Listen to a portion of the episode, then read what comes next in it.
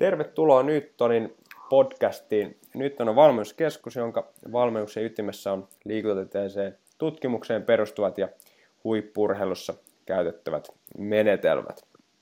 Mun nimi on Petri Alanko.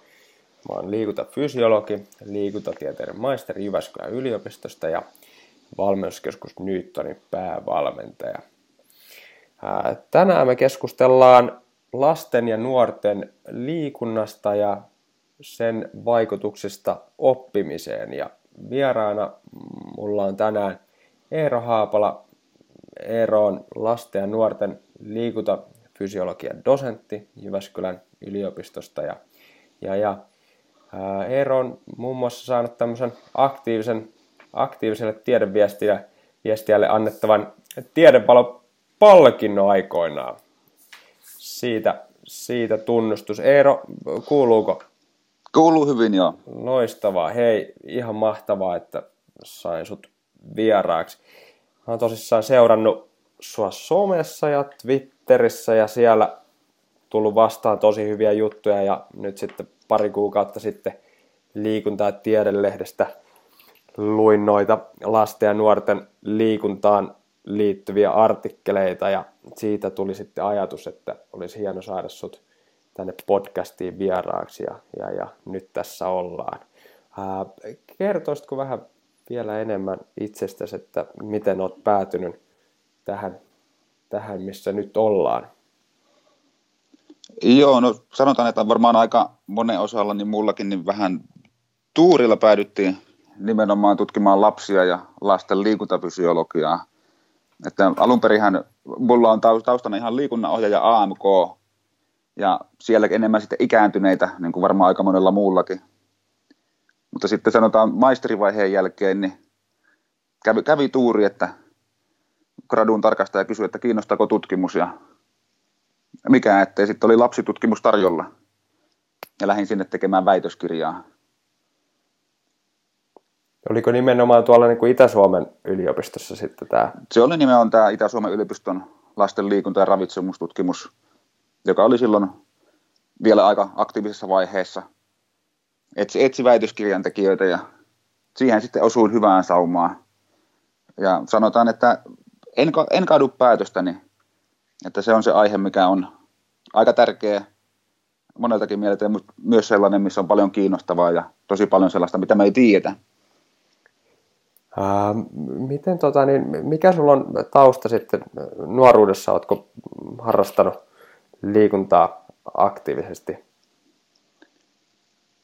Toi on itse asiassa tosi hyvä kysymys, koska alunperinhän mä oon jalkapalloilija, jalkapallomaalivahti, ja näin 13 vuoden jälkeen mä aloitin sen taas, joten nyt näkee ikääntymisen vaikutukset näihin reaktioaikaan ja ketteryyteen ja muuhun. Tulee tämmöinen case study-tyyppinen tutkimus tässä. Jalkapallolle ja oikeastaan siinä se mun urheilijaura on ollutkin, että sitten sen jälkeen tulin viisaaksi ja vanhaksi ja rupesin maastopyöräilemään ja pyöräilemään ja tekemään tällaista tavallista liikuntaa niin kuin kuntoilun mielessä. Monipuolista terveysliikuntaa. Mitenkä päädyit nyt sitten Jyväskylän yliopistoon? No oikeastaan mulla oli yksi syy, minkä takia mä alun perin tulin tänne. No tietysti tiedekunta on ainut, joka tekee tämmöistä liikuntatieteellistä tutkimusta pelkästään, mutta siis Juutisen Taija, joka on kinesiologian professorina täällä, niin on hyvä tyyppi ja tiesin näin, että tutkijana kova ja Taijalta pystyisi oppimaan jotain uutta, niin tuli vähän niin kuin Taijan perässä. Joo. Ja koska Taija teki myös lapsitutkimusta, niin se oli aika tämmöinen looginen siirtymä. Et tänne voi tulla ja oppia uutta, mutta edelleen olla lasten kanssa tekemisissä. Niin, kyllä. Mikä tässä niin kuin lasten ja nuorten liikunnan tutkimisessa sitten erityisesti kiinnostaa? Sanoit, että lähdit siinä maisterivaiheen opintojen jälkeen sitten tekemään väitöskirjaa liittyen tähän lasten ja nuorten liikuntaan, niin mikä siinä erityisesti kiinnostaa? No nythän tietysti tietää paljon enemmän, mitä silloin väitöskirjan vaiheessa, että miten väitöskirjaankin aihe valintui, niin se oli vähän arpapelillä, että mä otan vaikka ton tosta, että toi vaikuttaisi kiinnostavalta, mutta tässä vuosien mittaan niin on tullut selville se, että me tiedetään oikeasti tosi vähän, vaikka ihan kasvu- ja kehityksen vaikutuksesta eri fyysisen kunnon osa-alueisiin tai miten ne vaikuttaa liikuntaan ja miten sitten ne yhdessä vaikuttaa johonkin vaikka kakkostyypin diabeteksen riskiin. Eli siellä on tosi paljon tällaista terveystutkimuksen aihetta, mutta sitten vaikka ihan lihastasolla me ei oikeastaan tiedetä lasten väsymisestä vieläkään ihan hirveästi, että minkä takia ne väsyy vähemmän kuin aikuiset ja palautuu nopeammin. Eli se on sellainen melko lailla loputon lähde, mistä voi ammentaa uutta tietoa. Ja loppujen lopuksi tietysti yritetään parantaa lasten hyvinvointia ja terveyttä. Niin, monet tutkimustulokset, joita aikuisilla saadaan, niin niitä ei voi niinku suoraan sitten johtaa lasten ja nuorten liikuntaa, vaan nimenomaan, siinä on niin. Paljon omia erityispiirteitä. Juurikin noin, eli lapset ei ole pieniä aikuisia, eli niitä ei voi vaan, esimerkiksi liikuntainterventiota ei voi skaalata vaan pienimmiksi sopivaan lapsille, vaan niillä on ihan omat erityispiirteensä. Et hyvä esimerkki on vaikka se lasten kestävyyskunnon kehittäminen, että aikuisillahan riittää vähän lepposampikin liikunta, mutta lapsilla pitää mennä aika lailla kovaa, yli 80% maksimisykkeestä on sellainen hyvä lähtökohta, että yli sen kun mennään, niin pystytään kehittämään kestävyyskuntoa lapsilla. Ja se olisi aikuisille jo yllättävän kovaa, voisi johtaa jonkunnäköiseen ylirasitustilaankin, jos jatkettaisiin pitkään, mutta lapsilla se olisi jo ihan normaalia. Niin mistä tämä oikeastaan johtuu siis? Minkä takia lapsilla vaaditaan sitten huomattavasti niin korkeampaa intensiteettiä? No se varmaan johtuu lapsilla siitä, että lapset eivät ole vielä ehtinyt pilaamaan itseään sillä passiivisella elämäntavalla. Mä luulen, että osin se johtuu siitä. Eli aikuisilla on enemmän aikaa pilata itsensä ja lapset kuitenkin ne kasvaa koko ajan, niillä absoluuttinen suorituskyky paranee koko ajan, tekin ne mitään tai ei. Mutta onhan siellä sitten ihan biologisia eroja, että vaikka lapsilla on paljon enemmän, mutta jonkun verran enemmän niitä ykköstyypin lihassoluja, kestäviä ja vähemmän vahvoja kuin aikuisilla. Eli siellä voi olla, että niihin saadaan ärsykettä tarpeeksi, niin pitää mennä oikeasti kovaa. Niin aikaisemmin puhuttiin, että lapset ei, jos miettii niin kuin energiatuoton näkökulmasta, niin ei saa itsestään ehkä niin kuin kaikkia irti, niin kuin sitten aikuiset vastaavasti saa, jos puhutaan vaikka tämmöistä niin kuin anaerobista harjoittelusta, niin tietysti lasten ja nuorten se anaerobinen energiatuotto ei ole ehkä ihan kehittynyt vielä sille tasolle, mitä se aikuisilla sitten on. Se on aika lailla juurikin noin, että mä en sanoisi ehkä, että lapset ei saa itsestään irti. Että kyllähän ne saa itsestään irti, mutta ne pystyy hyödyntämään paljon korkeammilla tehoilla, vaikka rasvoja ihan aineenvaihdunnan energian lähteenä. Ja niin kuin sanoit, niin se anaerobinen energiantuotto ei ole niin kehittynyt, siellä ei ole niin paljon niitä kakkostyypin lihassoluja, mutta ei myöskään tämmöisiä anaerobisia entsyymejä, mitkä sitten auttaa siellä aineenvaihdunnassa.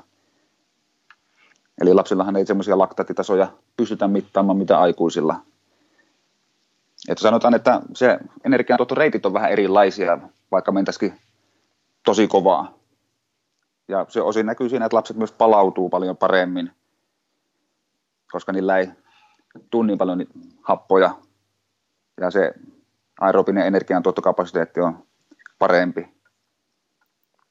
Mitenkä sitten joskus on ollut semmoinen vallalla semmoinen käsitys, että niin kuin pitäisi varoa tämmöistä niin kuin hapottavaa anaerobista treeniä lapsilla ja nuorilla? Pitääkö se paikkaansa vai voiko vapaasti harjoituttaa tämän tyyppisiä niin kuin intervalliharjoituksia ja muita ilman mitään sitten riskejä? No mä en ainakaan törmännyt ihan hirveästi tuollaisiin, että siinä olisi mitään riskiä. Et luonnostaanhan lapset tekee aika lailla intervalliharjoittelua ihan leikin lomassa. Jos pelataan jotain normaalia hippaa, niin siellähän on täysillä mennään hetki ja sitten huilataan. Ja luonnostaan lapset tuskin menee ihan äärirajoille intervallityyppisessäkään harjoittelussa. Ja mä luulen, että tuossa ei sinänsä mitään vaaraa pitäisi olla. Et se elimistö kyllä sitten ilmoittaa, jos mennään liian kovaa. Et mulla on hyvä esimerkki tietysti. Mulla on oma 7-vuotias tyttö, joka joskus juoksi meidän tutkimuksessa intervallitreenejä lukiolaisikäisten kanssa. Niin puolen minuutin jaksot meni tosi hyvin, vaikka juoksi täysillä niitä. Mutta sitten jos mentiin minuuttiin, niin sitten rupesi olemaan sellainen, että on vähän huono olo. Eli me varmaan päästään sellaiseen tilanteeseen, että se ei lapsista tunnu kivalta ja mennään yli. Mutta se tuskin on sinänsä vaarallista. Ne palautui tietysti tosi nopeasti. Oli ihan tyytyväinen sen jälkeen, mutta sitten tiedettiin, että minuutti oli vähän liikaa silloin 6-vuotiaalle. Niin, kyllä. Ja lapset, niin kuin sanoit, niin lapset kyllä sitten lopettaa sen juoksemisen ja liikkumisen sitten, kun se ei tunnu enää niin kuin hyvältä tai menee sitten niin kuin liiallisuuksiin, että tässä varmasti niin kuin lasten ja nuorten elimistö myös itse ilmoittaa, että koska mennään niin kuin liian suurilla tehoilla. Tämä vaan tuli mieleen nyt, kun keskustelu ajautui tähän, kun joskus ollaan sitä puhuttu, että lapsilla ja nuorilla niin pitäisi välttää tämmöistä niin kuin hyvin maitohapollista treeniä. Mutta niin, hyvä kommentti kyllä tohon. Hei, jos palataan tuohon lasten ja nuorten liikuntaan ja siihen, että minkä takia sitä pitää tutkia. Mitkä on ne syyt, että näitä tutkimuksia tehdään ja tutkimuksille saadaan rahoitusta ylipäänsä? No, tietysti minkä takia pitää tutkia, niin ihan perustutkimuksen tasolla niin halutaan tietää, että miten se liikunta vaikuttaa jo lapsuudessa, että voidaanko sillä ehkäistä vaikka niitä elintapasairauksia sitten myöhemmässä iässä. Se on tietysti se yksi tekijä, mutta sanotaan, että niin kuin laajemmassa mittakaavassa se lasten hyvinvoinnin tukeminen tutkimuksen kautta, että voidaan sitten kertoa, että liikunnalla voidaan vaikuttaa vaikka masennuksen oireisiin jo vaikka lapsilla, nuorilla, niin onhan se aika merkittävä, että voidaan tehdä hoitopäätöksiä. Mutta minkä takia pitää tutkia noin muuten, niin kyllähän siellä taitaa raha ainakin poliittisen päättäjien taholta olla se yksi syy. Että jos me voidaan ehkäistä näitä aika kalliita kansansairauksia, niin meillä pitää olla hyvää näyttöä, että mitä meidän pitää tehdä. Tämä jos miettii niin kuin huippu-urheilututkimusta, johon on vaikea saada rahoitusta osittain sen takia, että on vaikea perustella sitä kansanterveydellistä hyötyä, mitä niistä tutkimustuloksista saadaan, niin kun mietitään lasten ja nuorten liikuntaa, niin voisi kuvitella, että siinä taas on melko helppo perustella sitä kansanterveydellistä hyötyä, mitä näistä tutkimustuloksista saadaan. Esimerkiksi just tähän, mihin me kohta mennään, tähän niin kuin liikunnan vaikutuksista oppimiseen ja muuhun, niin on tietysti niin kuin ihan ykkösjuttuja lapsilla ja nuorilla, että pystyy niin kuin oppimaan ja kehittymään ja pärjäämään koulussa ja sitä kautta sitten niin saada sitten työpaikka ja olla näin niin kuin yhteiskunnalle hyödyksi. Kyllä. Ja toisaalta tämän niin kuin lasten ja nuorten liikunnan tutkimuksessa, niin meidän ei ehkä pitäisi kuitenkaan unohtaa myös sitä lasten ja nuorten huippu-urheilun tutkimusta, koska mehän tietää, että tällaiset monipuolisesti liikkuvat, taitavat lapset, niin ne liikkuu myös sitten aikuisuudessa tällaista niin kuin urheilijan polkua, että miten me kehitetään niitä lasten perustaitoja.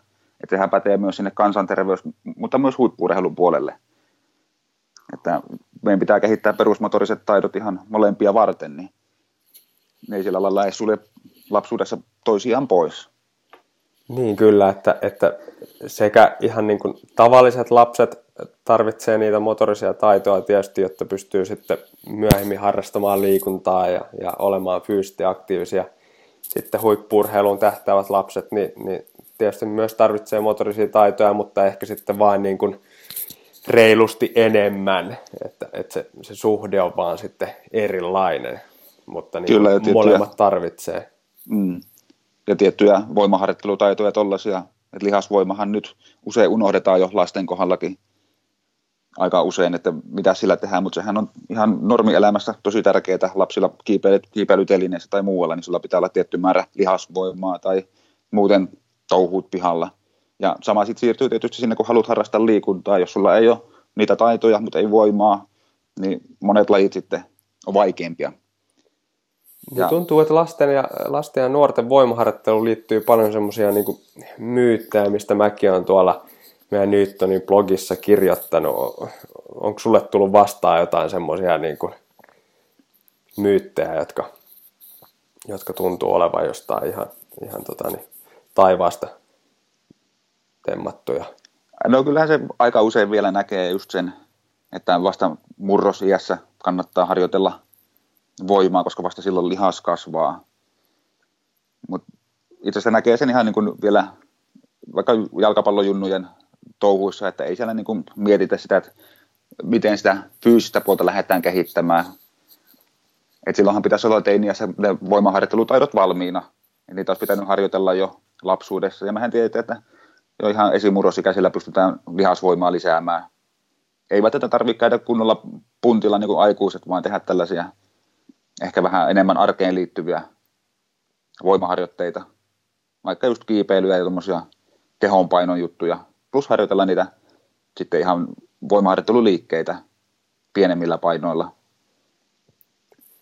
Niin se on jännä, kun jos vaikka mitataan niitä voimia, joita polviin tai selkään tai muihin kohdistuu, niin kyllähän ne voimat on usein suuremmat jossain tämmöisessä niin kuin jalkapallossa tai jääkiekossa, kun jarruetaan, kiihdyetään, laskeudutaan hypyistä verrattuna sitten kuntosalilla tehtäviin kehonpainoliikkeisiin, jota se lasten ja nuorten voimaharjoittelu pääasiassa on. Silti sitten kuitenkin tätä lasten ja nuorten voimaharjoittelua niin vähän niin kuin karsistetaan, että ei oikein, niin kuin, oikein uskalleta sitten siihen ryhtyy. No, ehkä se johtuu näistä meidän aikuisten käsityksistä, että se on semmoista hampaat irvessä vääntämistä isoilla painoilla, mitä se nyt ei luonnollisestikaan ole.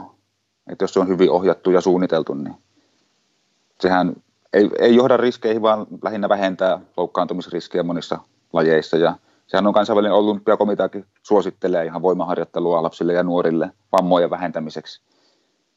Niin, kyllä. Jos katsoo jotain noita tutkimustuloksiakin, niin paljon enemmän niitä vammoja syntyy esimerkiksi niin kuin pallopeleissä kuin mitä sitten tämmöisessä niin kuin ohjatussa kuntosaliharjoittelussa. Että siinäkin mennään vähän metsään sitten kun katsotaan, että mitä vammoja siinä niin kuin lasten ja nuorten voimaharjoittelussa tapahtuu, niin usein ne on sitten tämmöisiä niin kuin valvomattomia. Siellä on omatoimisesti käyty vähän tekemässä penkkiä vanhempia alakerrassa ja vähän huonoilla varusteilla ja huonolla lämmittelyllä ja kokeiltu sitten maksimeja heti ensimmäisenä, niin usein ne on sitten niin kuin tämän tyyppisiä sitten, missä ne vammat pääsee syntymään. Ei niinkään sitten tämmöinen niin kuin hyvin ohjattu kuntosaliharjoittelu, mitä olympiakomiteakin suosittelee. Aivan. Hei, mikä viime podcastissa puhuttiin Ojasen Tommin kanssa niin kuin varusmiesten kuntotasosta ja siellä ollaan havaittu se, että kestävyyskunto on selkeästi vuosikymmenten aikana laskenut, lihaskuntotaso pysynyt melko samana.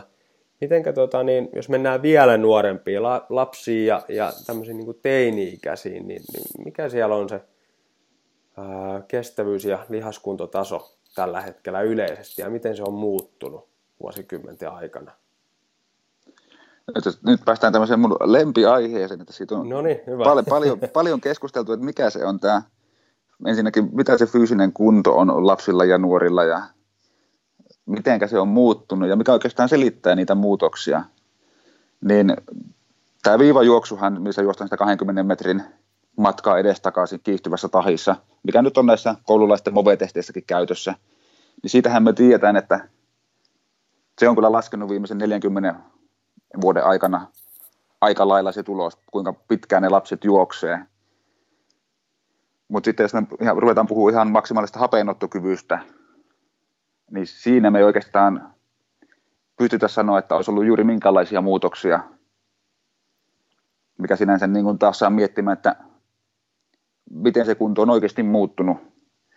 Että samaan aikaan, kun se kestävyyssukulajuoksutestin tulos on laskenut, niin ylipaino on lisääntynyt huomattavasti. Että luultavasti siellä se painon lisääntyminen niin selittää ison osan myös tuosta juoksutuloksen heikentymisestä.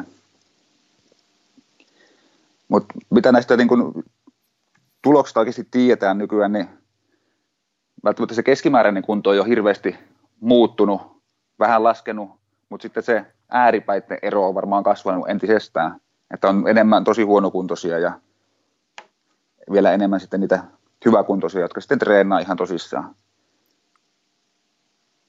Tämmöinen niin kuin polarisoitumisilmiö, mikä varmasti näkyy aikuisillakin nykypäivänä aika vahvasti, eli ne, jotka treenaa, niin treenaa entistä enemmän, ja ne, jotka on sitten niin kuin passiivisia, niin on entistä enemmän passiivisia. Kyllä. Ja lihasvoimassa itse asiassa varmaan on hyvin samanlaisia trendejä, mitä aikuisilla, eli siellä ei ole hirveätä muutosta, ehkä jopa vähän parannusta jossain osa-alueissa. Mutta lapsilla toi voiman testaaminen on aika haastavaa, että ei voida laittaa vaikka polvenojennus penkkiin samalla lailla kuin aikuisia, koska se ei välttämättä toimi varsinkaan alle 10-vuotiailla lapsilla. Että ei oikein saada kaikkea sitä irti, ei osata tehdä sellaista liikettä. Että enemmän sitten voidaan ehkä puhua just motoristen taitojen kehityksestä ja niiden muutoksista. Et periaatteessahan voidaan sanoa, että noin 10 ikävuoteen mennessä pitäisi olla motoriset perustaidot tosi hyvällä tasolla, mutta siinä on kuitenkin jonkun verran ollut heikennystä näin kansainvälisesti. Eli lapset ei ole enää ehkä yhtä ketteriä kuin ennen, mutta toisaalta sitten ei voida ihan kaikista motorista taidoista sanoa samaa. Että jotkut pallopelit, siellä on tullut entistä taitavampia tyyppejä. Eli ehkä tämmöiset kulttuuriset erot osin selittää näitä muutoksia, että on tullut enemmän nimenomaan vaikka pallopeliä, lapset osaa heittää ehkä paremmin mitä ennen, koska ne ei ollut niin yleisiä muutama vuosikymmen sitten. Silloin oli just enemmän hypyt ja tällaiset nopeat kääntymiset, mitä on tehty vaikka yleisurheilussa. Eli ei voida sanoa, että se on pelkästään liikunnan puutteesta, vaan liikunnan muotojen muutoksesta johtuvaa. Niin pallopelit vetää nykypäivänä kyllä entistä enemmän.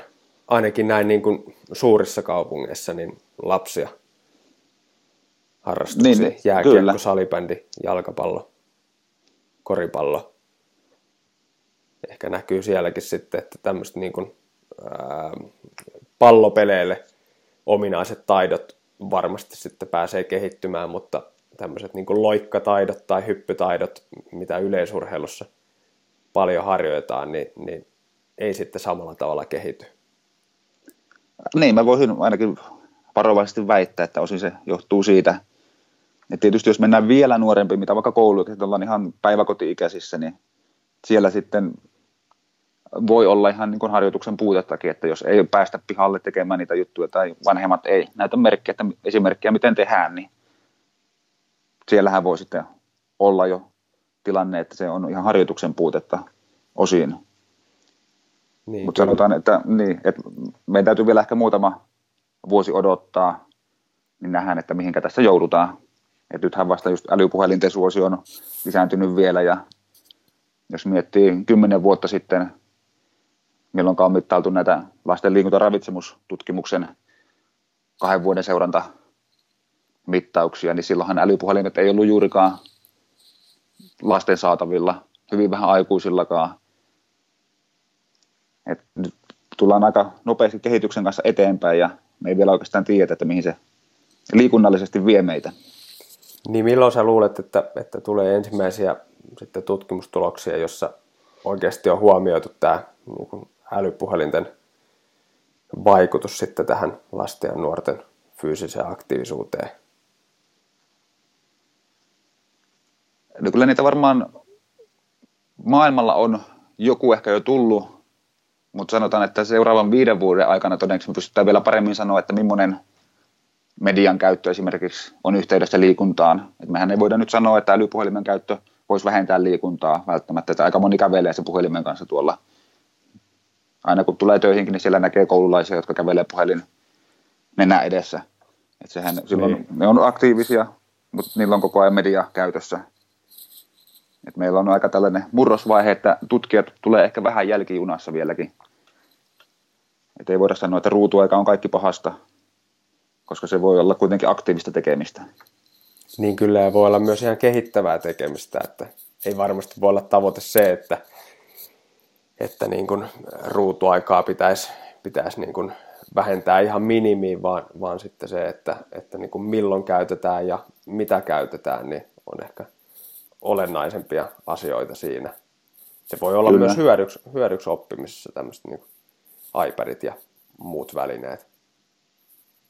Kyllä, ja miksei ne myös voisi liikuttaa lapsia, että hyviä esimerkkejä on vaikka nämä geokätköilyt ja tällaiset verkkopohjaiset suunnistussovellukset muuten. Niin nehän auttaa sitten taas pääsemään pihalle ja liikkeelle. Niin hyvä esimerkki oli tämä Pokemon Go esimerkiksi, mikä kyllä. oli tässä nyt, jonka suosio on ikävä kyllä ilmeisesti vähän nyt niin kuin tässä vuoden aikana laskenut, mutta mikä varmasti sai lapsia ja nuoria liikkeelle. Se oli kyllä hyvä esimerkki, että siellä näkyy kyllä sellaisia lapsia ja nuoria juoksemassakin, jotka ei varmaan ihan arjessa muuten niin aktiivisia olisi. Mutta ehkä tämä Suomen ilmasto vähän tekee ikäväksi tuon ympärivuotisen pelaamisen varsinkin, että voi olla sormet vähän jäässä.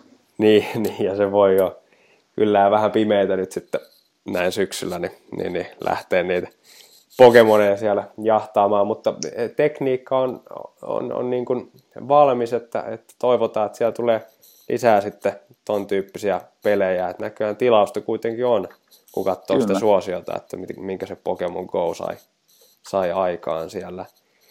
Hei, tuli mieleen tuossa, kun puhuit noista kuntotesteistä, varusmiehillähän testataan aina se sama patteristo, se on se Cooper-testi ollut jo vuodesta, en muista milloin, mutta 70-luvulta lähtien, ja lihaskuntotestitkin on ollut melkein sama. Mitenkä se MOVE-testipatteristo, mistä puhuit, niin mitä kaikkea siinä oikein testataan? Joo, siis MOVEhan on nyt aika uusi suomalaisessa koulussa, että koskakohan se nyt lähdettiin lanseerata 2015, en ihan tarkkaan muista, mutta siellähän testataan periaatteessa näitä perusmotorisia taitoja toimintakyvyn mittariksi se on suunniteltu, eli mitenkä lapsi pystyisi toimimaan optimitasolla ihan arjessa, tai niin, että se ei kuormita liikaa. Eli siellä on se kestävyyssukkulan juoksutesti, missä juostiin sitä 20 metrin matkaa aina niin pitkälle kuin jaksaa. Sitten on hyppytesti ja loikkatesti, sitten erilaisia liikkuvuustestejä sekä keskivartalo, lihasvoimatestejä sekä punnerustesti. Että tällaisia hyvin perinteisiä mittareita, ja osa niistä on varmasti hyödyllisiä, esimerkiksi kestävyysjuoksutesti, niin siitä me tiedetään aika hyvin, että mitä se ennustaa tulevaisuudessa, ainakin muutaman vuoden päähän, ja tietää, mitä siellä ylipäänsä pystytään mittaamaan, mutta osa siellä sitten voi olla sellaisia, että me ei ihan tarkkaan vielä tiedä, että mitä iloa niistä on. Että siellä on jotain harjoitteiden liikkuvuustestejä, niin joskus on puhuttu, että niistä voisi olla jonkunnäköinen validointitutkimus ihan tervetullut. Niin, hyvä. Että näin itse olen omalla kohdalla miettinyt, kun siellä on tämä täysistunto, että pystyykö istumaan jalat suorassa esimerkiksi lattialla, niitä selkä on suorassa. Niin se tavallaan on hyvä testi, mutta siitäkin Helsingin Sanomat esimerkiksi uutisoi kovasti, että harva lapsi pystyy istumaan selkä suorana, vaikka se prosenttiosuus ei ollut kovin iso, ja mietin sitten omaa junioriuraa jalkapallossa, niin meillä oli kyllä joukkueellinen poikia, jotka ei pystynyt istumaan. Niin, kyllä kun miettii nyt noita meidänkin valmennettavia, mitä nyt on ollut salibändissä ja Nyttonilla, niin kyllä se niin kuin selkä suorassa istuminen niin suurimmalle osalle tuottaa hankaluuksia. Ja miksei myös ihan aikuisille, että se on melko haastava testi. Se on aika, ja tosiaan me ei ihan tarkkaan tiedä, että mitä me sillä tiedolla tehdään ja mihin se on yhteydessä, mutta kyllähän sitten sedän lantion liikkuvuuteen, niin kyllähän siellä riittävästi pitää olla liikettä, mutta toki se tuki voi olla myös ehkä tärkeämpää, mitä se pelkkä liikkuvuus, että pitää olla hyvä tuki, että pystytään tekemään nostot turvallisesti ja toimimaan arjessa sillä lailla, ettei loukata selkää. Niin, hyvä huomio. Ne pitäisi kulkea vähän niin kuin käsi kädessä se liikkuvuus ja sitten toisaalta se tuki siellä, että vaikka olisi kuinka hyvä liikkuvuus, niin jos ei sieltä keskivartalolta löydä pitoa tai tukea, niin ei se paljon auta sitten tämän tyyppisessä niin kuin nostotilanteessa tai kyykyissä tai muissa, missä myös sitä liikkuvuutta tarvitaan. Kyllä.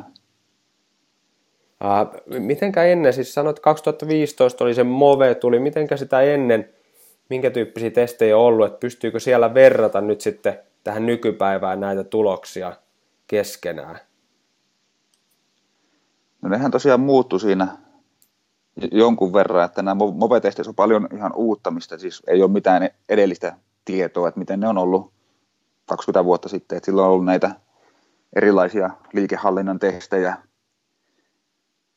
Liikunnalla opiskelijat varsinkin tietää Nupposen Heimon, niin Heimon testistöihin perustuu iso osa aineistosta, mutta tuo kestävyyssukkulajuoksutesti on ainakin jonkun verran tehty myös ennen MOVEa, mutta sitten siellä on toki ollut kaikkia Cooperia ja muuta siinä rinnalla, että koulut on voinut aika vapaasti valita, että mitä siellä tehdään.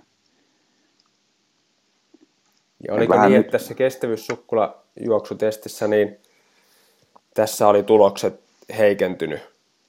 Siinä on jo tullut kansainvälisesti sekä sitten, no jonkun verran Suomessakin on samaa trendiä ollut, että ei juosta enää yhtä pitkälle, mutta pitkällä seurannassa niin ne on tosiaan heikentynyt sillä lailla, varsinkin tilastollisella tasolla, mutta ihan niin kuin myös käytännön tasolla merkittävästi, että lapset ei juokse niin pitkälle. Oliko näissä lihaskuntotesteissä, oliko niissä semmoisia, mitä pystyisi verrata nyt sitten näihin tämän päivän MOVE-testeihin, että mitä siellä on niin kuin lihaskuntopuolella tapahtunut? No tuo tekee sitä vähän hankalaa, että ennen on käytetty esimerkiksi näitä Eurofitin testejä, missä on nyt Nupposten testien lisäksi, missä on vaikka vauhditon pituushyppy, missä hypätään tasajalkaa, ja nyt on 5 loikka, niin me ei ihan tarkkaan nyt pystytä vertaamaan niitä edellisiä tuloksia, tämän päivän tuloksia, mikä vähän vaikeuttaa tätä meidän nuorison fyysien kunnon seurantaa, mutta sitten kun päästään MOVessakin vielä muutama vuosi eteenpäin, niin kyllä me sitten nähdään jo trendiä, että miten se kehittyy tässä eri sukupolvien välillä, miten uudet kolmoset pärjää verrattuna vaikka muutaman vuoden takaisin. Niin, kyllä. Mulla ei ole mitään niin kuin tutkimusnäyttöä tämän väitteen perusteeksi, mutta jotenkin tuntuu, että se 5 loikka, vauhditon 5 loikka, niin on hyvin niin kuin tekniikka riippuvainen testi verrattuna esimerkiksi niin kuin vauhdittomaan pituushyppyyn, eli siis tasaloikkaan, joka on niin kuin teknisesti huomattavasti helpompi suorittaa kuin tämä vauhditon 5 loikka. Että tuntuu, että jo niin kuin tämmöisen niin kuin loikkatekniikan kehittämisellä niin saadaan melkein metri lisää siihen 5 loikkatulokseen lisää. Olet varmaan ihan oikeassa, että se on tosi monitulkintainen testi, että se ei välttämättä kerro lihasvoimasta, että se voi kertoa just sitä tekniikan kehittymisestä. Että se, ja miten se muuttuu sitten kasvun ja kypsymisen aikana, niin sekin on vielä oma juttunsa, että sitten varsinkin, jos miettii, kun tytöt tulee murrosikään siinä 8-luokalla, kun ne on toisen kerran, niin niillähän voi periaatteessa lihasvoimaa olla enemmän, mutta koska murrosiässä rasvan määrä lisääntyy tytöillä huomattavasti enemmän mitä pojilla, niin se 5 loikka saattaa vaikka heikentyä verrattuna siihen aikaisempaan testitulokseen, mitä Koskinen tekee 5-luokalla. Ja vaikka tietysti niin se korrelaatio sen nopeusvoiman ja 5-loikkatuloksen välillä ei välttämättä ole ihan yhtä hyvä kuin sitten niin kuin nopeusvoimaominaisuuksien ja tasaloikan korrelaatio, niin kyllähän se 5-loikkatesti, niin sehän kertoo hyvin paljon niin kuin perusliikuntataidoista siitä, että osaako loikkia yhdellä jalalla, mikä on tietysti jo niin kuin itsessään semmoinen niin kuin taidollinen suoritus. Kyllä, siis se todennäköisesti on yksi niistä parhaista testeistä, mitä siellä on tähän toimintakyvyn mittaamiseen. Mutta näin niin kuin tutkimusnäkökulmasta, niin meidän tarvitsisi ehkä vielä vähän pidempään katsoa, että mitä se oikeasti ennustaa, että kertooko se vaikka luun terveydestä, voisiko sitä käyttää ihan tämmöisen luuston lujuuden, luumineraalipitoisuuden indikaattorina, että olisiko sellainen siihen liittyvä tekijä tai jotain muuta. Tai sitten tulevaisuuden fyysisen aktiivisuuden määrän ennustajana. Niin toi oli mielenkiintoinen toi luun tiheys. Avaatko vielä vähän enemmän, että miten sitä voisi siinä niinku käyttää? Niin siis muutenhan jos me mitataan luun mineraalitiheyttä, niin mehän tarvitaan deksamittaukset, jotka aina on tietysti kalliita ja hankalia toteuttaa isoille. Mutta jos meillä olisi tällainen jonkunnäköisesti viitearvot, että vaikka huonoin neljännes, niin niillä on selkeästi matalampi luuntiheys kuin sitten vaikka kaikilla muilla neljänneksillä, niin sitten voisi olla joku tällainen erityisen tuen liikuntaryhmä, missä tehtäisiin hyppyjä ja pomppuja, tai joku ravitsemuspuolen ohjaus, että saadaan luun kehitys taas hyvälle tolalle. Että meillä on oikeastaan tähän tulossa tällainen tutkimusprojekti, mitä me on suunniteltu, että miten erilaisilla fyysien kunnon menetelmillä voitaisiin ennustaa just tällaista erilaisia terveysmarkkereita. Luuntiheydestä sitten kakkostyypin diabeteksen riskitekijöihin ja ihan valtimoiden jäykkyyteen asti, että olisiko meillä jotain tiettyjä raja-arvoja, jotka auttaa meitä löytämään sellaiset lapset, jotka oikeasti tarvitsee tukea. Niin kaikki liikuntahan ei sitä luuntiheyttä varsinaisesti paranna. Jos mietitään jotain uintia tai muuta, jossa ei niitä tärähdyksiä säännöistä tule, niin ei se luuntiheys pääse siellä paranemaan. Joo, siis tämähän on just tämä, että senkin takia lasten liikunnan pitäisi olla monipuolista, koska metabolisen terveyden kannalta niin se rivakka, hengästyttävä liikunta on tärkeää, mutta sitten luun terveyden kannalta niin sen ei tarvitse olla niin rivakkaa eikä pitkäkestoista, vaan just niitä hyppyjä ja tärähdyksiä ja erilaisia momentteja sinne luulle, jolloin se saa ärsykkeen ja kehittyy. Ja tosiaan lapsuudessahan kehitetään se ja nuoruudessa se luuston maksimiterveys, jonka jälkeen sitä voidaan ylläpitää ja jossain vaiheessa lähtee laskuun, mutta se lapsuus on se, milloin pystytään kasvattamaan kaikista eniten luumassaa. Mihinkä ikävuoteen sitä niin kuin pystytään kehittämään? Onko tässä mitään tarkkoja ikävuosia osattu määritellä vai noin niin kuin ylipäänsä? No siis keskimäärin se nyt kasvaa sinne 18-20 ikävuoteen asti suunnilleen. Et siinä on tiettyjä herkkyyskausia luuston kehitykselle. Ne on tytöillä pojilla eri aikaan, vähän sen tytöllä aikaisemmin, mutta siis suunnilleen sinne varhaisaikuisuuden kynnykselle sitä pystytään lisäämään jonkun verran ehkä ylikin. Ja liikunnallahan voidaan edistää sitä luun kertymistä sinne, mikä sitten saattaa näkyä, että myöhemmällä iällä ei ole vaikka osteoporosin riski niin korkealla, että on varaa menettää enemmän luuta ennen kuin ollaan riskiryhmässä. Niin, kun mietitään liikunnan positiivisia vaikutuksia, niin tämä on varmasti yksi niistä tärkeimmistä sitten, mitä nuoruudessa voi hankkia. Se on ainakin yksi sellainen hyvin selkein, mistä on varmaan eniten ja tämmöistä vahvinta tutkimusnäyttöä olemassakin, että se luu kasvaa ja nyt ainakin voidaan jonkunnäköinen yleistävä johtopäätös vetää, että ikääntyessä niin on enemmän varaa menettää sitä ennen kuin ollaan oikeasti osteoporoosin riskissä. Niin, kyllä.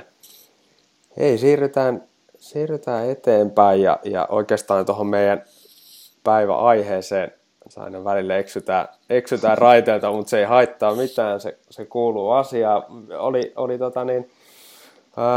Siis lasten ja nuorten liikunta ja niin kuin sen liittyminen tuohon oppimiseen. Jos avataan alkuun vähän vielä käsitteitä, niin on helpompi ymmärtää, että mistä puhutaan. Niin kuin, mitä se oppiminen oikeastaan on? No oppiminenhan voidaan käsittää tosi monella eri tavalla. Et yleisesti ihan liikunta- ja oppimistutkimuksessa se on nimenomaan tämmöistä kouluoppimista. Et mitä me on itse tehty, niin meillä on ihan lukutaitoa tai sitten tällaisten yksinkertaisten matemaattisten yhtälöiden ratkaisemistaitoa, mutta sitten monessa on näitä keskiarvoja eri kouluaineista ja muuta, Yhdysvalloista standardoituja testejä. Mutta sitten mehän voidaan oppimista tutkia myös sillä tavalla, että mitenkä opitaan käyttäytyy eri ympäristöissä. Että jos vaihdetaan yksinkertaisesta ympäristöstä vähän monimutkaisempaan, niin tullaanko edelleen siellä toimeen. Ja lapsista kun puhutaan, niin niillähän oppimista on joka päivä, että miten sä selviät kotoa kouluun vaikka.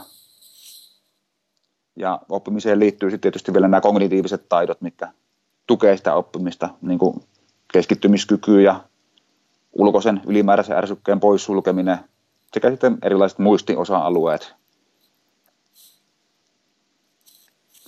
Ihan esimerkiksi hyvä esimerkki on tämmöinen niin kuin autotien ylitys turvallisesti, eli siihenkin liittyy sitä oppimista, että mitenkä tarkkailla ja havainnoida ympäristöä, jotta sitten pääsee turvallisesti siihen yli ja esimerkiksi kouluun siitä. Kyllä. Tässä oli ihan, muista mitä blogitekstiä tuolta netistä luin, mutta tästäkin oli niitä mielenkiintoisia tutkimuksia, joissa oli osoitettu, että niin kuin, oliko niin, että niin kuin motorisesti yleisesti lahjakkaammat niin pysty ylittämään suojatien turvallisemmin kuin sitten niin kuin motoristi heikommat lapset. Muistanko oikein, oliko joku tämän tyyppinen? Ainakin siis kestävyyskunnosta on tehty tuollainen tutkimus ihan lapsilla. Eli parempikuntoiset jäi harvemmin auton alle siinä simuloidussa tilanteessa. Kuulostaa aika brutaalilta testiltä, mutta se oli ilmeisesti, siis oliko siinä, miten se oli järjestetty, oliko siinä joku tommoinen niin kuin screeni, mitä he havainnoi vai miten se?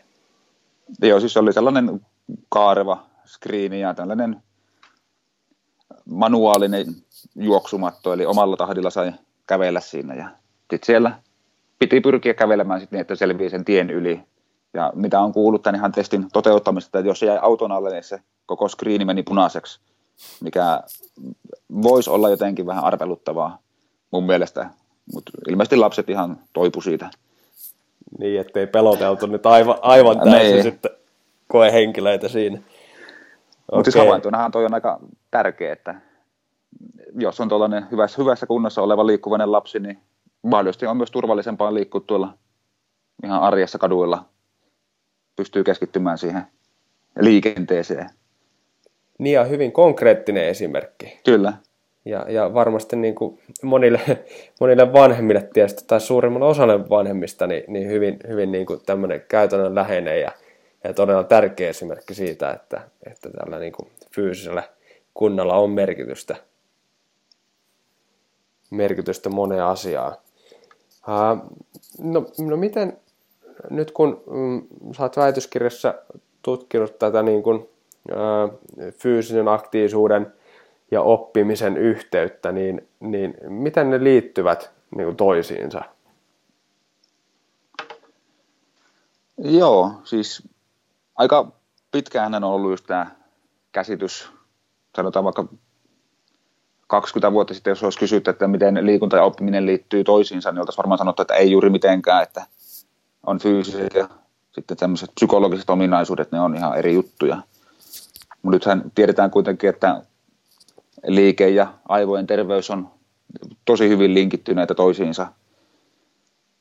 Mutta sitten oikeasti se, että mitä me tiedetään noista liikunnan ja oppimisen yhteydestä, niin me ollaan kuitenkin vielä aika tämänkin polun alkutaipaleella. Täällä on paljon, mitä me tiedetään, mutta tosi paljon kysymyksiä, että mihin me pitäisi löytää vastauksia ja mitä me sitten ei oikeasti tiedetä.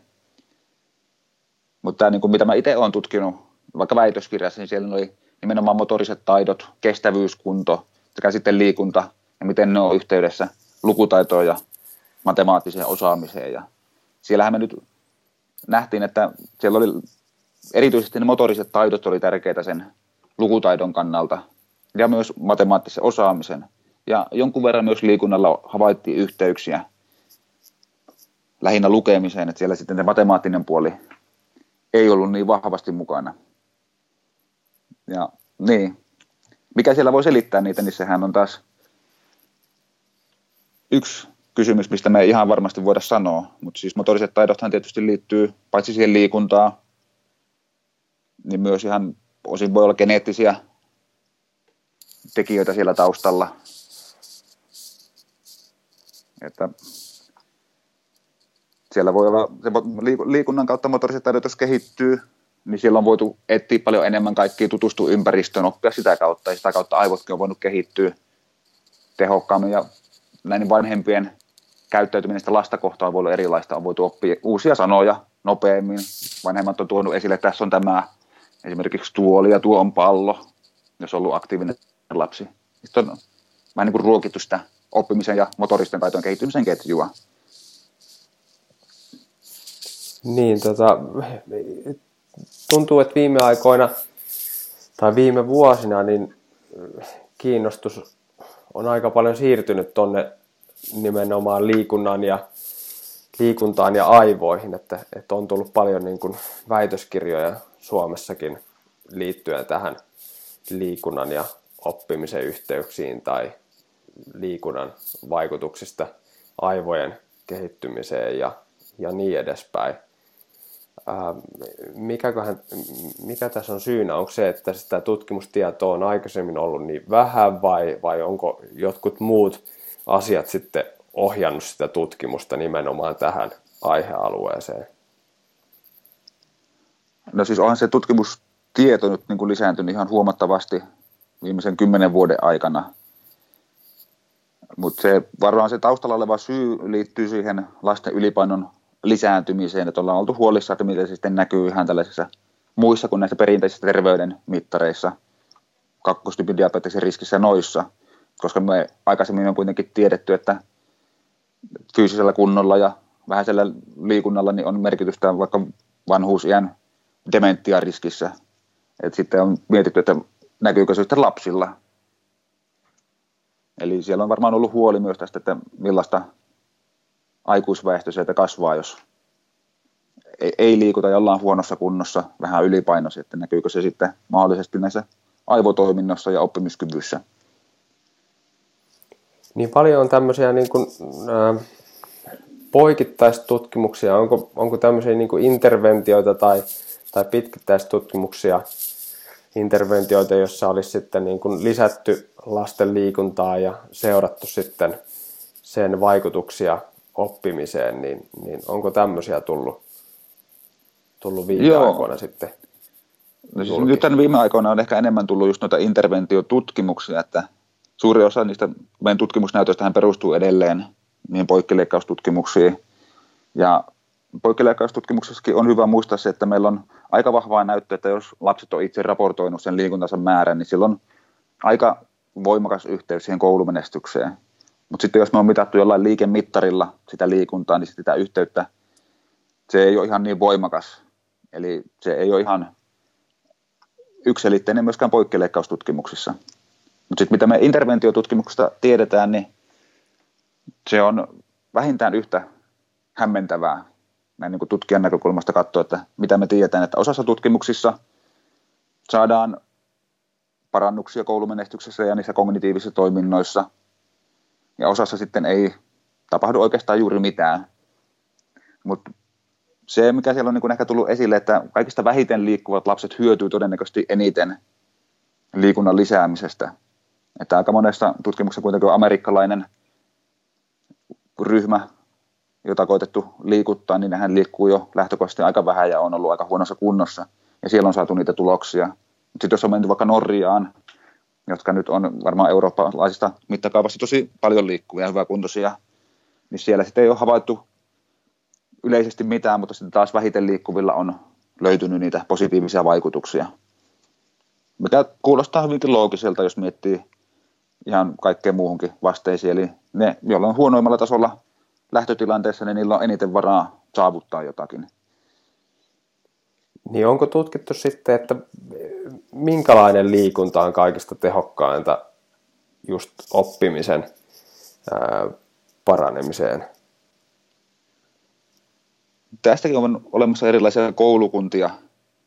Et alunperinhan on lähdetty tästä kestävyystyyppisestä liikunnasta, jonka on havaittu aikuisilla olevan se tehokas tapa parantaa kognitiivisia taitoja ja aivoterveyttä. Mutta sitten nyt on yhä enemmän menty tällaisen, että onko se kestävyysliikunta vai tällainen motorisesti aktivoiva liikunta, että kumpi voisi olla parempi vai olisiko niin kuin yhdessä, jos yhdistää niitä, niin olisiko se vielä parempi, että jonkun verran meillä on näyttöä, että tämmöinen motorisesti haastava liikunta voisi olla tehokkaampaa kuin pelkkä tällainen monotoninen kestävyystyyppinen liikunta. Mutta sitten harvassa tutkimuksessa on oikeasti niin hyvin eroteltu niitä, että mitä ne on. Että monessa on ollut tämmöisiä yleisiä liikuntajuttuja, pelattu hippaa, pallopelejä, missä on yhdistelty kestävyystyyppistä liikuntaa, motoristen taitojen oppimista ja tollaista.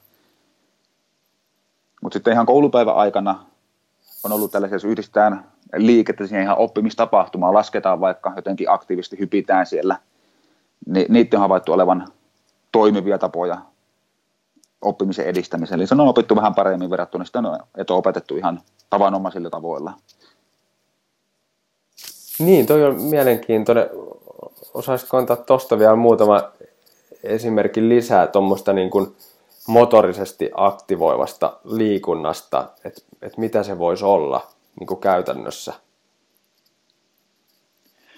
No siis sehän periaatteessa voisi olla vaikka tasapainoilua tai yhdellä jalalla hyppimistä tai tekee jonkun neliön, missä sitten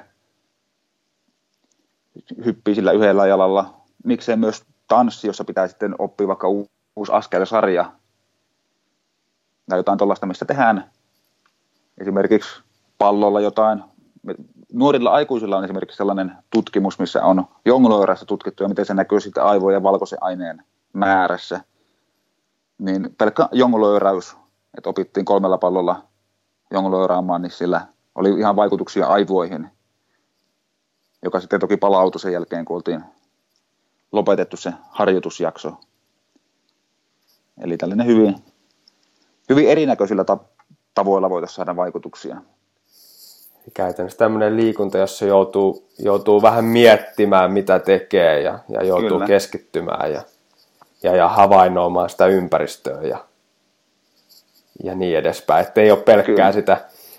Kuuntelin tuossa, kun valmistauduin podcastiin, niin jonkun luennon, minkä olit pitänyt, en nyt muista millä päivillä netistä sen löytää, voi linkata sen tähän blogitekstiin, minkä tästä kirjoitan, niin siinä oli hyvä kommentti, kun sanoit, että tuskin kukaan uskoo, että niin kuin 400 metrin rataa ympäri juoksemalla, niin mitään nyt niin kuin varsinaisesti oppisi, mutta niin se voi kuitenkin niin kuin tukea sitä oppimista sitten esimerkiksi niin kuin matematiikan tunnilla sen jälkeen. Kyllä joo, siihen sitten tietysti voi, että tietän, että tämmöinen akuutti liikunta, niin sehän todennäköisesti parantaa keskittymiskykyä ja pystyy keskittymään siihen opetettavaan asiaan. Että just tämä liikunnan oppiminen tutkimus, niin meidän pitää siinäkin muistaa, että se opettaja on kuitenkin se, joka todennäköistää lapset oppimaan, että liikunta vaan mahdollistaa sen oppimisen siellä ehkä vähän tehokkaammin. Ja liikunta täytyy suunnitella just semmoiseen itselle sopivaan, jos opettajan näkökulmasta katsoo, niin itselle sopivaa aikaan, että jos pitää keskittyä johonkin hyvin paljon paikallaoloa vaativaan asiaan, niin kannattaa ehkä juoksuttaa lapsia vähän ennen tai laittaa niitä pelaamaan hippaa ja sitten takaisin luokkaan ja sitten keskitytään. Niin, tuli mieleen tästä, että onko mitään näyttöä siis niin kuin istumisen tai seisomisen yhteydestä sitten oppimiseen, että jos välillä siinä tunnilla niin seistään tai tehdään jotain muuta fyysisesti aktiivista juttua versus sitten se, että koko tunti ainoastaan istutaan. Niin onko tässä niin kuin havaittu mitään yhteyksiä sitten siihen niin kuin oppimisprosessiin?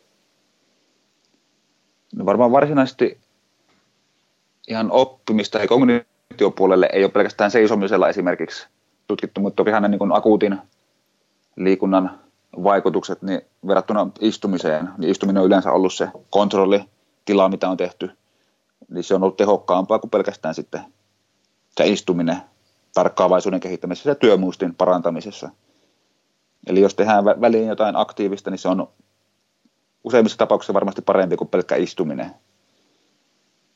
Mutta sekään ei tarkoita, että koko ajan pitäisi olla hyppimissä johonkin.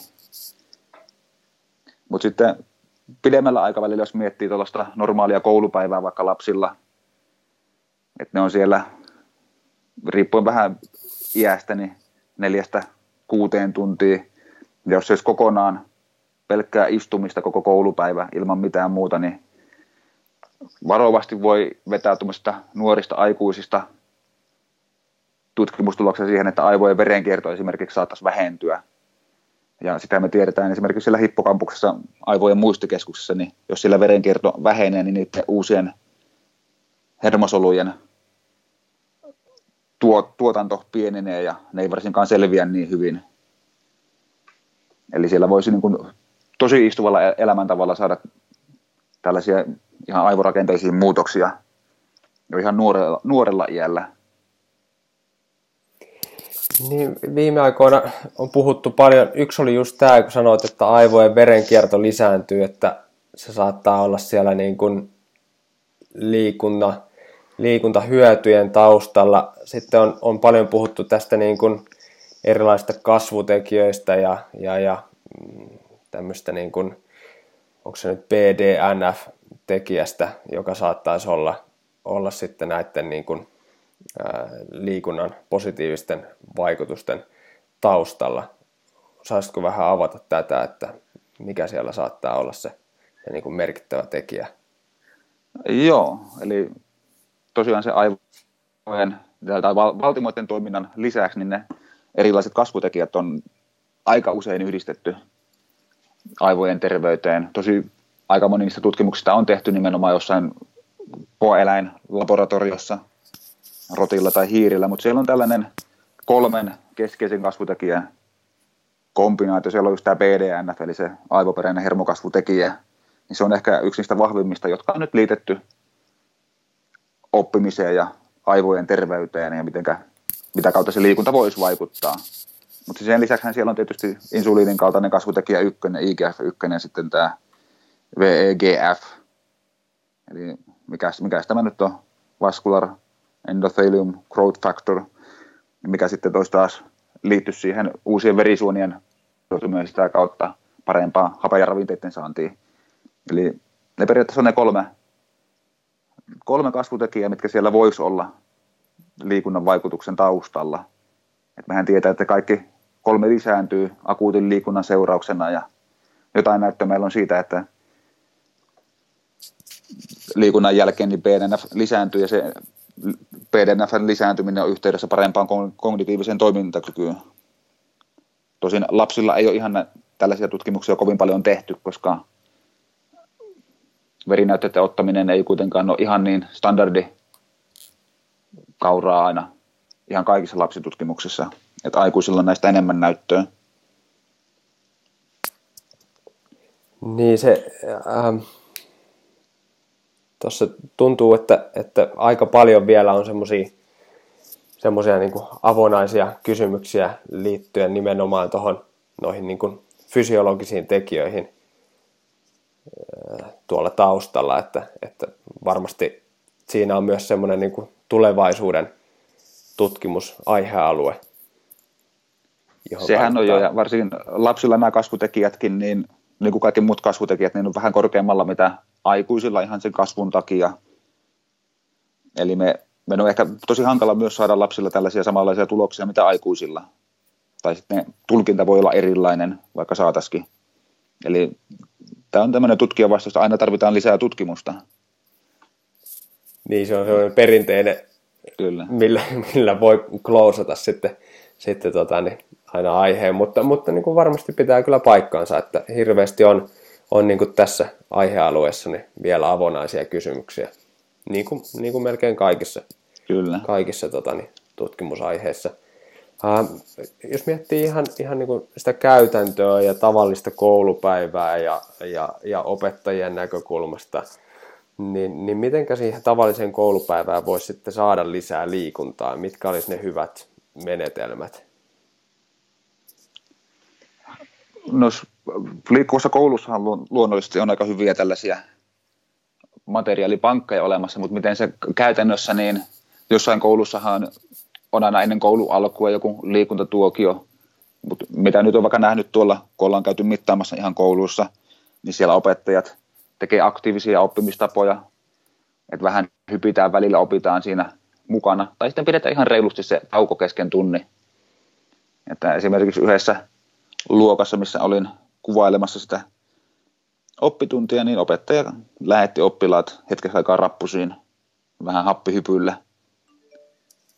Eli se on yksi semmoinen yksinkertainen keino. Et varmaan ei yhtä tällaista kaikille sopivaa ratkaisua olemassa. Et vähän täytyy oman taustan ja omien fiilisten mukaan miettiä, että onko se just niin kuin vaikka välitunnilla yritetään aktivoida lisää tai sitten tunnin aikana. Ja varmaan tässäkin just samalla tavalla kuin vanhempien esimerkki sitten edistää lasten liikkumista, niin myös opettajien oma esimerkki edistää sitten oppilaiden liikkumista, että siellä kannustetaan välitunnilla sitten monipuolisesti harrastamaan ja liikkumaan eri lajien parissa. Joo, niin kyllä mä luulisin, mä en ole ihan varma, että onko meillä tutkimusnäyttöä opettajien kannustuksesta liikuntaan välituntiaikaan, että mitä siellä tapahtuu, tai että miten opettajan liikunnallisuus näkyy oppilaiden liikkumisessa, mutta varmaan jos on liikkuva opettaja, niin se enemmän käyttää aktiivisia opetuskeinojakin. Niin kyllä, ja toi kuulosti ihan fiksulta, että se mikä niin kun opettaja häviää sitten opetusajassa, kun passittaa lapset kävelemään rappusia ylös alas, niin varmasti voittaa sitten siinä keskittymisessä ja siinä niin kuin aktiivisessa oppimisajassa, mitä se lopputunti sitten sisältää. Joo, että siitähän on sen verran olemassa tutkimusnäyttö, että vaikka opetusaika sinänsä olisi lyhyempi, jos käytetään sitä liikuntaan, niin oppimistulokset ei ainakaan heikkene, että liikunnalla kuitenkin on se jonkunnäköinen tehostava vaikutus suurimmalla osassa tutkimuksessa, mitä voidaan nyt tuolta löytää. Eli vaikka käytetään vähemmän aikaa opetukseen, niin edelleen saadaan ne samat tulokset vähintään. Niin, eli se oppiminen on vaan niin kuin tehokkaampaa sitten, niin. Sitten loppujen lopuksi. Että mikä tietysti kuulostaa ihan järkevältä, että jos on pitkä tunti, niin vaikeahan se on keskittyä koko tunnin ajan siihen opetettavaan asiaan, jos ei minkäännäköistä niin kuin aktiviteettia siinä välillä ole. Tietysti liikunta vaikuttaa oppimiseen, mutta ei voi unohtaa unta tai ravitsemusta. Yleensä kun annetaan nuorille urheilijoille tämmöistä niin kuin valmennusopillista koulutusta, niin siellä aina on tämä tämmöinen niin kuin kultainen kolmio, missä yhdessä kärjessä on se harjoittelu ja toisessa on sitten lepo ja unia ja kolmannessa on sitten tämä ravitsemus. Mitenkä nyt sitten kun puhutaan oppimisesta, niin mitenkä ravitsemus ja uni vaikuttaa sitten siihen? Joo,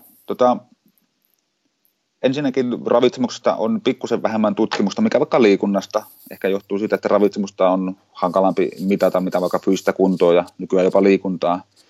Mutta mitä me niistä tiedetään, niin tällainen, niin tylsältä kun se kuulostaakin ravitsemussuositusten mukainen ruokavalio, niin on aika järjestään yhteydessä parempiin arvosanoihin koulussa, parempaan kognitiiviseen toimintakykyyn, mitä siinä kuuluu muistia ja just keskittymiskykyä.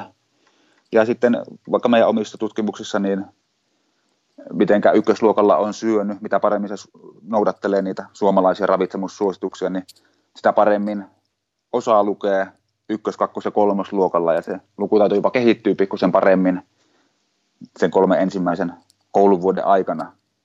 Eli siellä on ainakin olemassa tällaista jonkunnäköistä näyttöä, että terveellinen ruokavalio olisi tärkeää myös oppimisen kannalta. Ja noita interventiotutkimuksia, niissä on samankaltaisia tuloksia, vaikka niitä on oikeasti tosi vähän.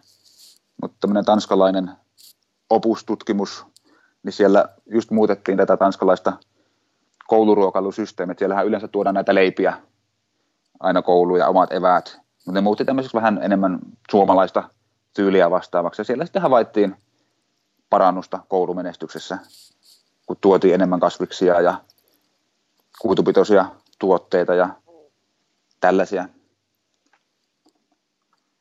Oliko siinä ravitsemussa joku niin kuin yksittäinen tekijä, millä oli yhteyksiä sitten niin kuin parempaan oppimiseen, vai oliko se vaan se niin kuin kokonaisuus, se monipuolinen, hyvä suomalaisiin ravitsemussuosituksiin perustuva ruokavalio, millä oli sitten vaikutusta? No aika usein on ollut just niin, että se kokonaisuus, niin se on vahvemmin yhteydessä kognitioon ja oppimiseen kuin mikään niistä osatekijöistä. Mutta mitä sieltä sitten voi nousta esiin, niin meidän omissa tutkimuksissa on kasvisten, hedelmien, marjojen käyttö. Mitä enemmän käytetään niitä, niin sitä paremmin oppii. Mutta sitten tässä tanskalaisessa tutkimuksessa esimerkiksi osa siitä parannuksessa liittyy just näiden omega-3-rasvahappojen DHA:n ja EPAn saannin lisääntymisellä. Ja itse asiassa me on havaittu myös samaa tuossa meidän lasten liikuntaravitsemustutkimuksessa, että ylipainoisilla lapsilla, mitä enemmän niillä on verenkierrossa EPAa, niin sitä parempi kognitio niillä on, mutta samaa ei havaita normaalipainoisilla, että siellä todennäköisesti rasvahapoilla on oma vaikutuksensa, mutta sitten me on havaittu myös, että kuitupitoiset tuotteet plus sitten kuitu yksinään on yhteydessä parempaan kognitioon. Ja nämä on oikeastaan ne perusasiat, mitkä sieltä voidaan tutkimuksesta havaita. Että kokonaisuus ehkä vahvimmin yhteydessä, mutta sitten tiettyjä tämmöisiä ruoka-aineita tai ihan ravintoaineita niin voidaan löytää, millä voisi olla itsenäisiä yhteyksiä. Eli niin kuin ravintoaineet, jotka muutenkin ylläpitää terveyttä, kuidut, vihannekset, hedelmät, niin on myös sitten niin kuin eduksi oppimisen näkökulmasta. Kyllä se nyt voisi näin sanoa, joo. Ja tietysti sitten varmaan se, että ylipäänsä saa riittävästi sitä energiaa siitä, jotta on sitten sitä hiilihydraattia ja glukoosia, mitä aivot käyttää elintoimintoihin. Riittää sitä energiaa, jotta jaksaa sitten prosessoida tietoa ja keskittyä tunnilla. Joo, siis tuohonhan liittyy tietysti tämä aamupalan syöminen, että se, mitä tutkimus näytti siellä on, että oikeastaan ihan minkä tahansa aamupalan syöminen edesauttaa sitä tulevien oppituntien oppimista. Että sen ei välttämättä tarvitse olla edes terveellinen, kunhan syö aamulla jotain. Et toki tietysti terveellisellä on varmaan pidemmällä aikavälillä enemmän vaikutuksia, mutta se just se energiansaanti on tärkeää heti sitä aamustakin. Kyllä. Mitenkä sitten se kolmio on nyt se viimeinen kulma, eli se niin kuin uni, onko sillä, niin kuin, no vois hyvin niin kuin maalaisjärjellä nyt niin kuin ajatella, että vaikka liikkuisi tarpeeksi ja söisi riittävästi ja riittävän monipuolisesti, niin mikäli ei saa unta sitten niin kuin tarpeeksi, niin varmasti niin kuin lähtökohdat oppimiselle ei ole kovin hyvät. Joo, oikeastaan se uni on varmaan myös semmoinen, mitä on vasta oikeasti viime aikoina ruvettu vielä tarkemmin katsomaan lapsilla, että miten se on yhteydessä oppimiseen. Et tietysti me tiedetään, että ne muistijäljet vahventuu siellä unen aikana, tulee uusia yhteyksiä ja niiden vahvuus paranee. Mutta sitten miten se näkyy siellä koulumenestyksen, niin sekään ei välttämättä aina niin ihan yksinkertaista. Että varmaan yleisperiaatteena voidaan sanoa, että varsinkin huonolaatuinen uni, niin se on yhteydessä heikkoon koulumenestykseen ja huonoon keskittymiskykyyn seuraavana päivänä sekä sitten liian lyhyt yöuni samalla tavalla, mutta se, miten me määritellään lyhyt yöuni, niin on aina aika yksilöllistä, koska tietyt yksilöt vaatii eri määrä unta. Niin, siinä ei ole mitään, ei pysty antamaan mitään semmoista yleispätevää neuvoa, että 9 tuntia unta on riittävästi, että ilmeisesti on vähän sama kuin mitä aikuisilla, että toiset pärjää 7 tunnilla ja toiset tarvii se 9 tuntia, jotta jaksaa sitten keskittyä. Niin kyllä. Et varmaan ne perusperiaatteet, mitä voidaan se 9-11 tuntia unta yössä näin ihan koko väestölle, mutta sitten varsinkin vanhemmat tuntee lapsensa, että jos ne herää virkeänä, vaikka 7 tunnilla, niin mikä siinä sitten? Niin. Todennäköisesti se riittää.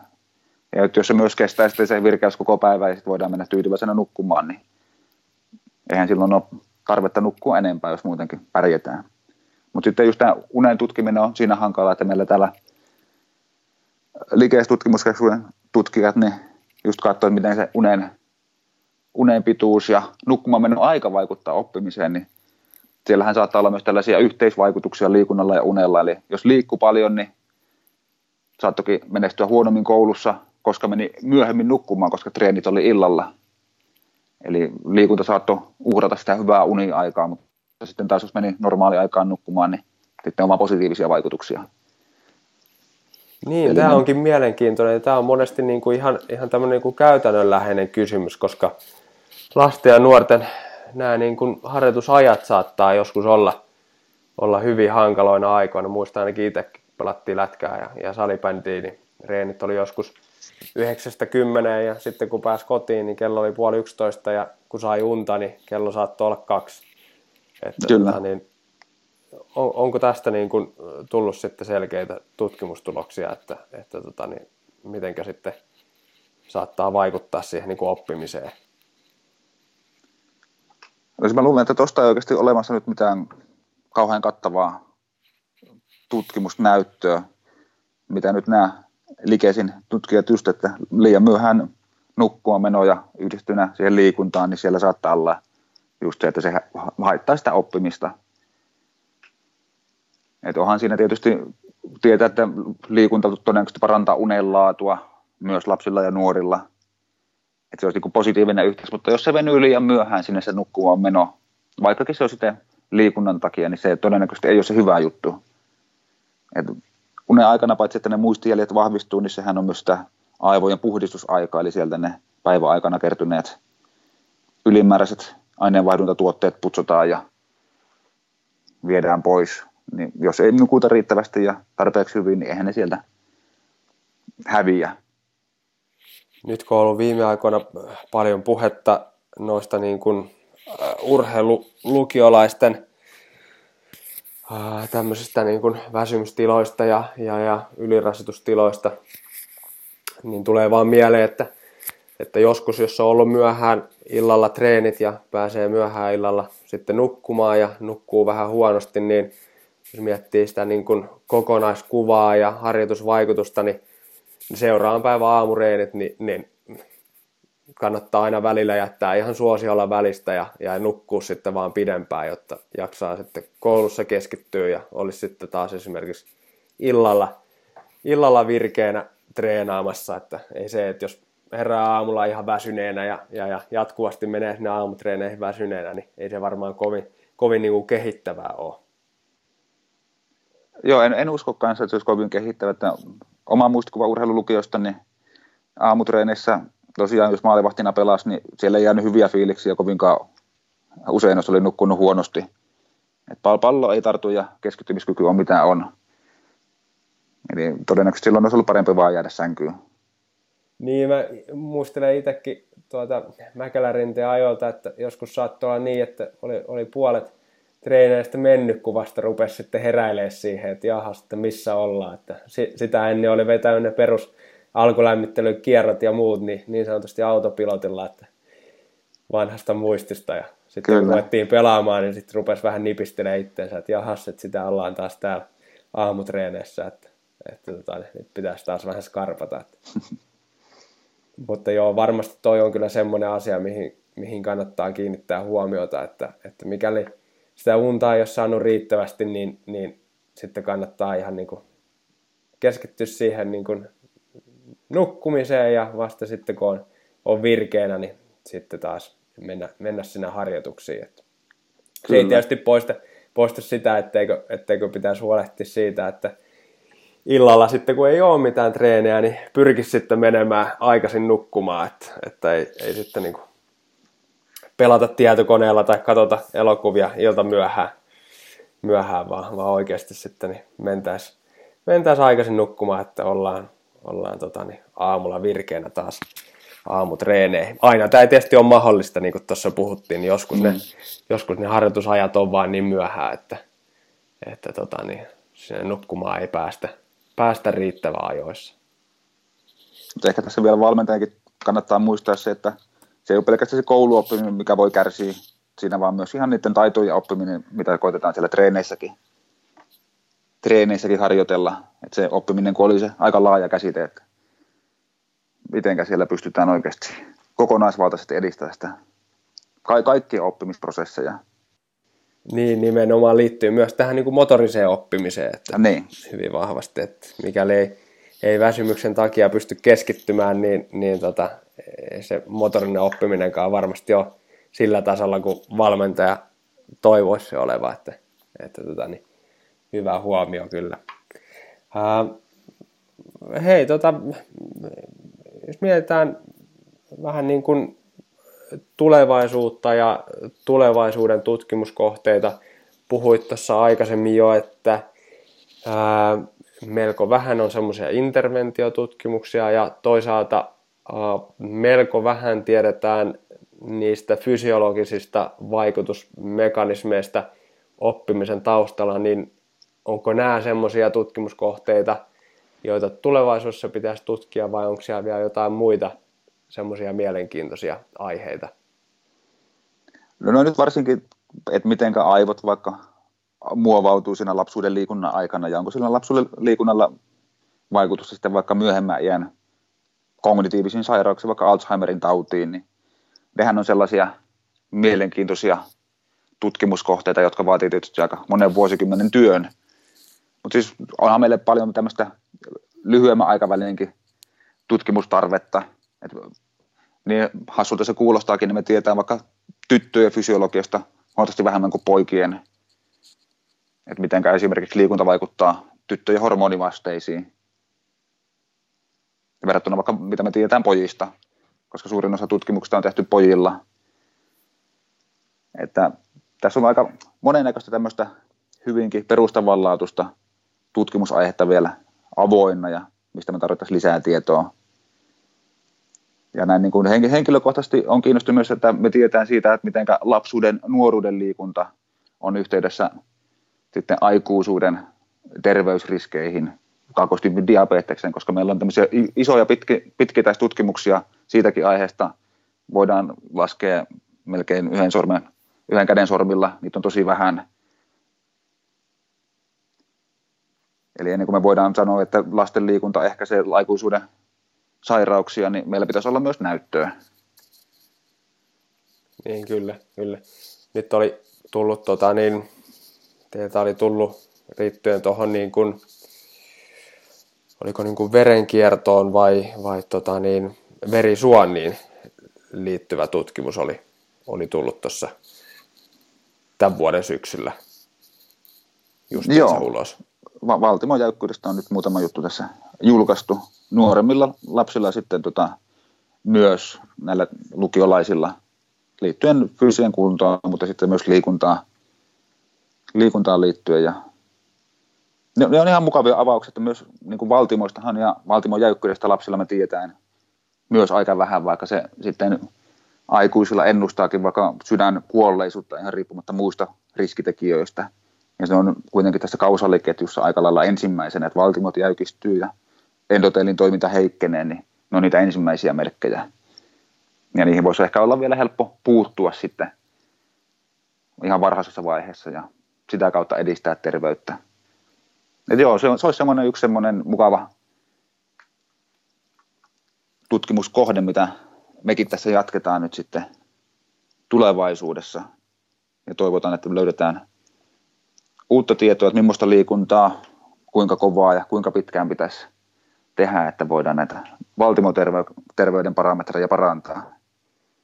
Joo, ja tästä me jäädään mielenkiinnolla odottamaan uusia tutkimustuloksia. Mä voin tuon linkata siihen blogitekstiinkin tuon teidän uuden tutkimuksen ja siitä sen infograafin, jonka olitko itse tehnyt vai oliko joku muu tehnyt?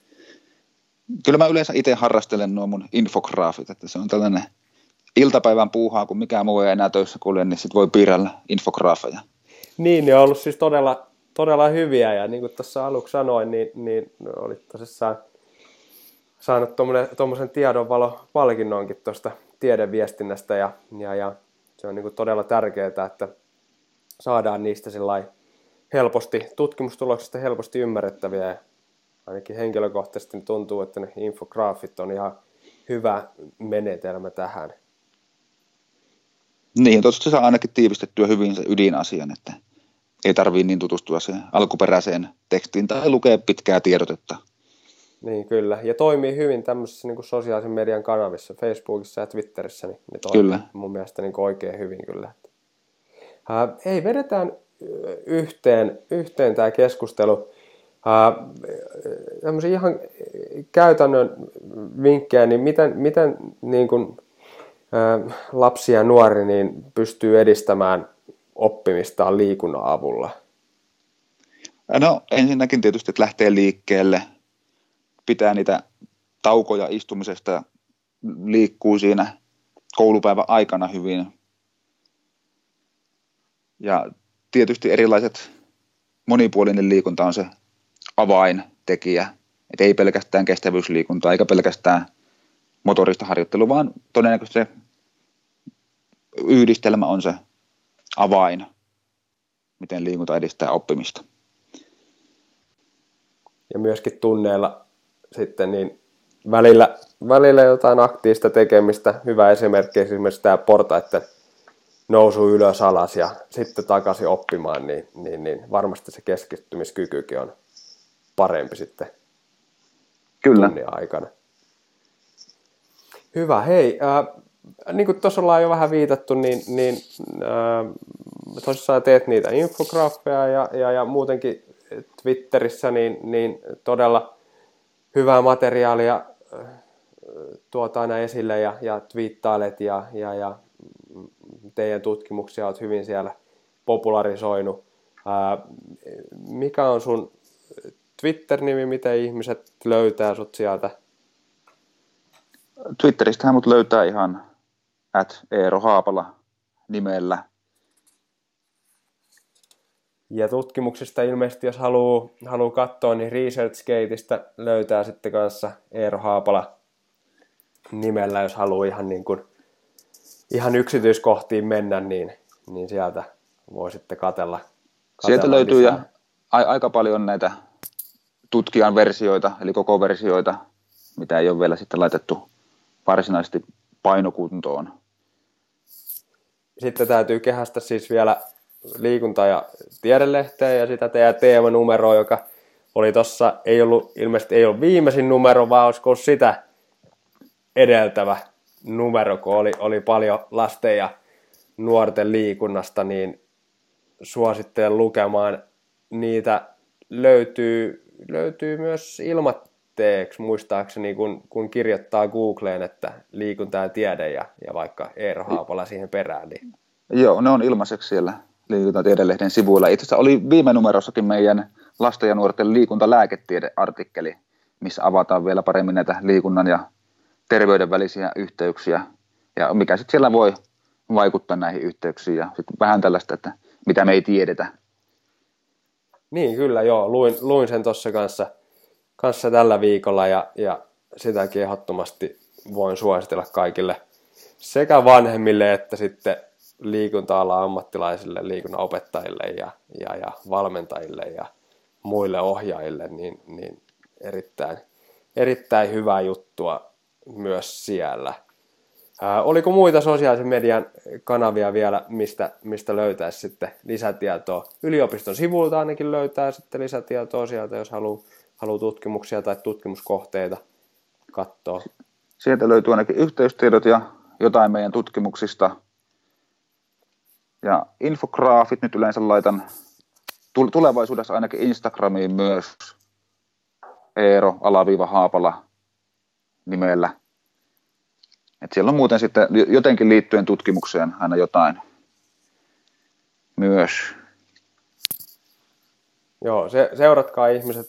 Eerolla tulee erittäin hyvää juttua, jos lasten ja nuorten liikunta kiinnostaa. Hei, kiitoksia. 1,5 tuntia melkein tässä höpistiin. Toivottavasti kuulijat sai tästä hyviä vinkkejä, että miten miten lapset ja nuoret voi edistää oppimista liikunnan avulla sekä sitten ravitsemuksen että sitten levon avulla myös. Kiitoksia vielä Eero tästä podcastista. Kiitoksia.